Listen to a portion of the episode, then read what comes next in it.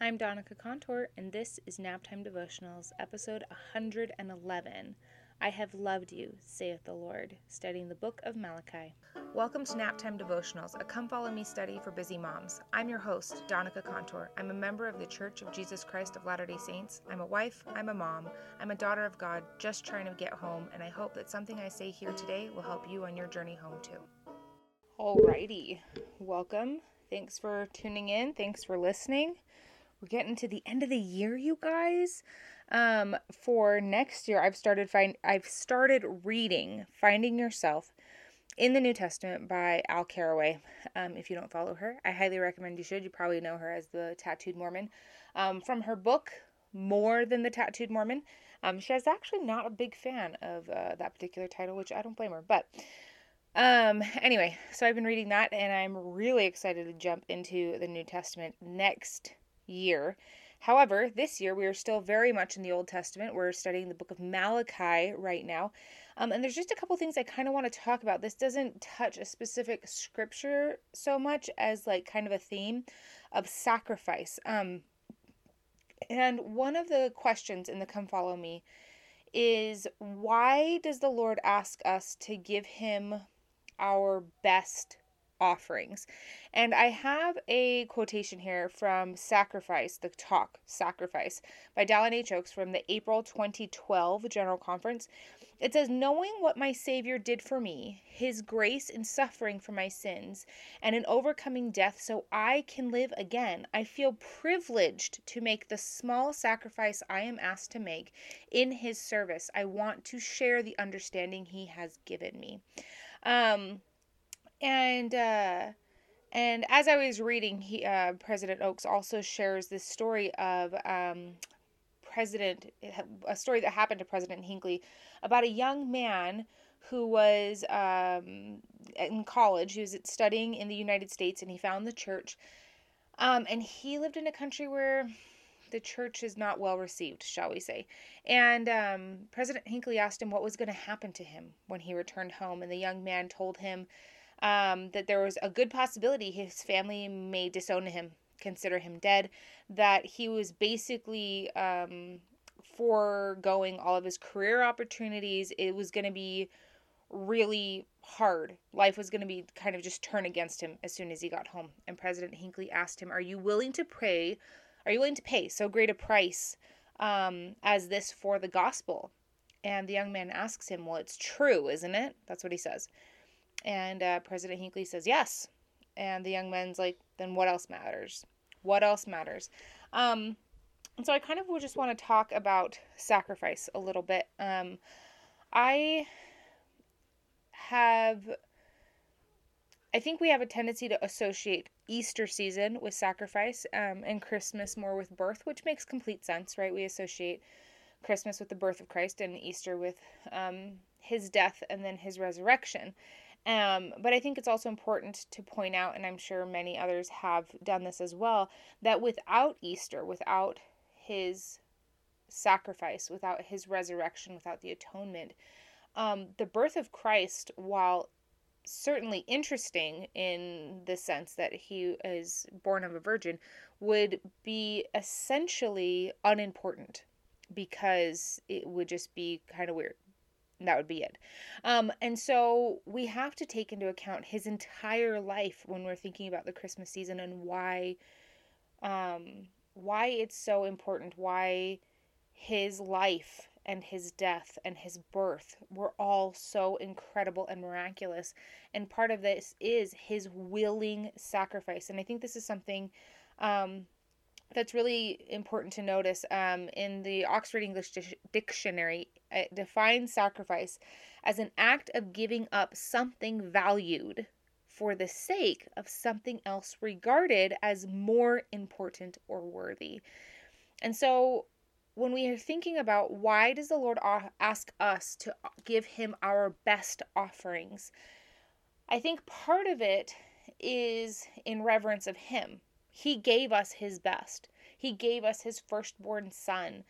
And his firstborn son willingly gave himself so that we might all be saved, so that we might all have the opportunity to be resurrected, to be to repent, to um, become atoned, become one with Him, and to become like our heavenly parents. And none of that is possible without His sacrifice. And I think also, though, it's an opportunity for us to become more like our Heavenly Father.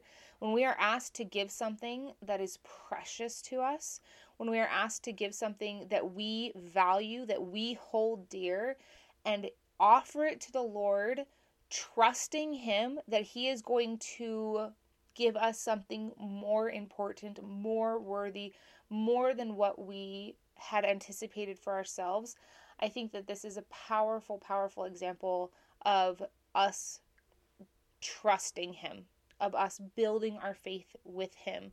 Um, immediately comes to mind the story of, um, oh, and now his name left my head. He he offered. I don't know why my brain went completely blank. It's like Moses, but it's not Moses. Um, who offers his son? Um, just a second. Jake, who's the guy who offers his son on the on the altar? He can't hear me.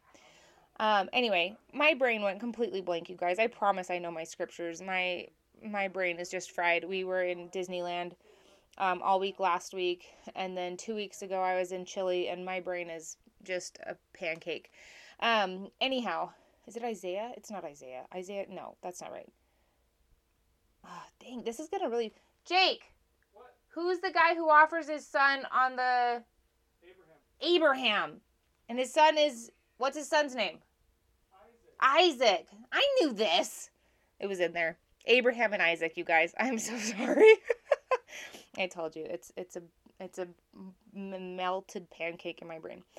Um, can you melt a pancake? Eh, okay, focus. Abraham and Isaac are the story that immediately come to mind. Their names do not immediately come to mind for me, but the story does.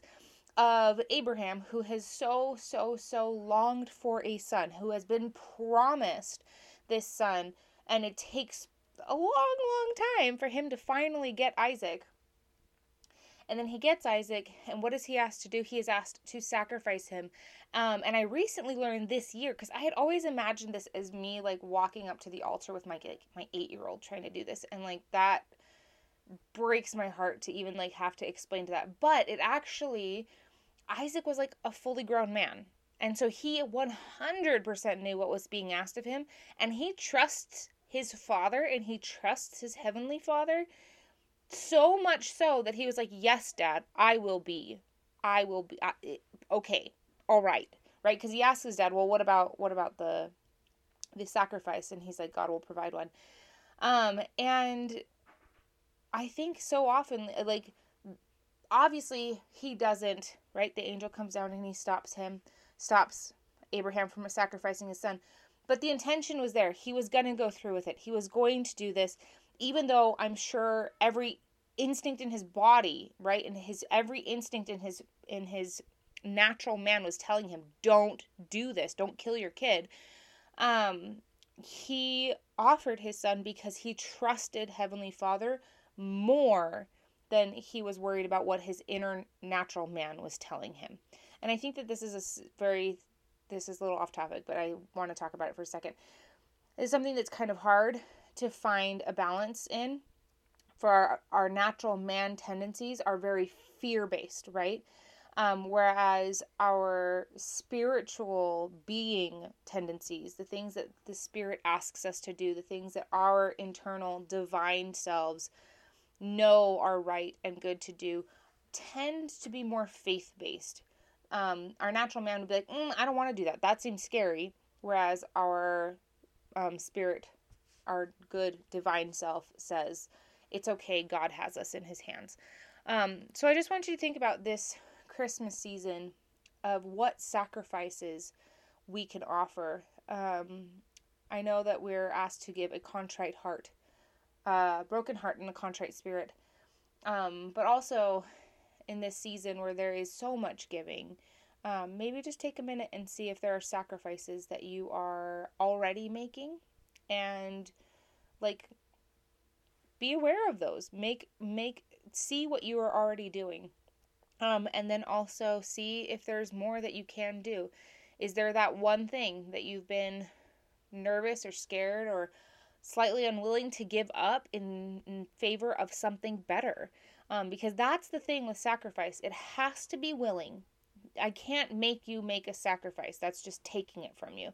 You have to be willing to give up something you value for the sake of something else regarded as more important or more worthy.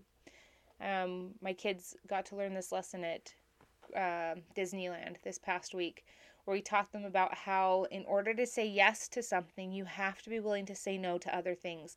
And sometimes there are things you don't want to say no to, so you say yes to those things and say no to the other things.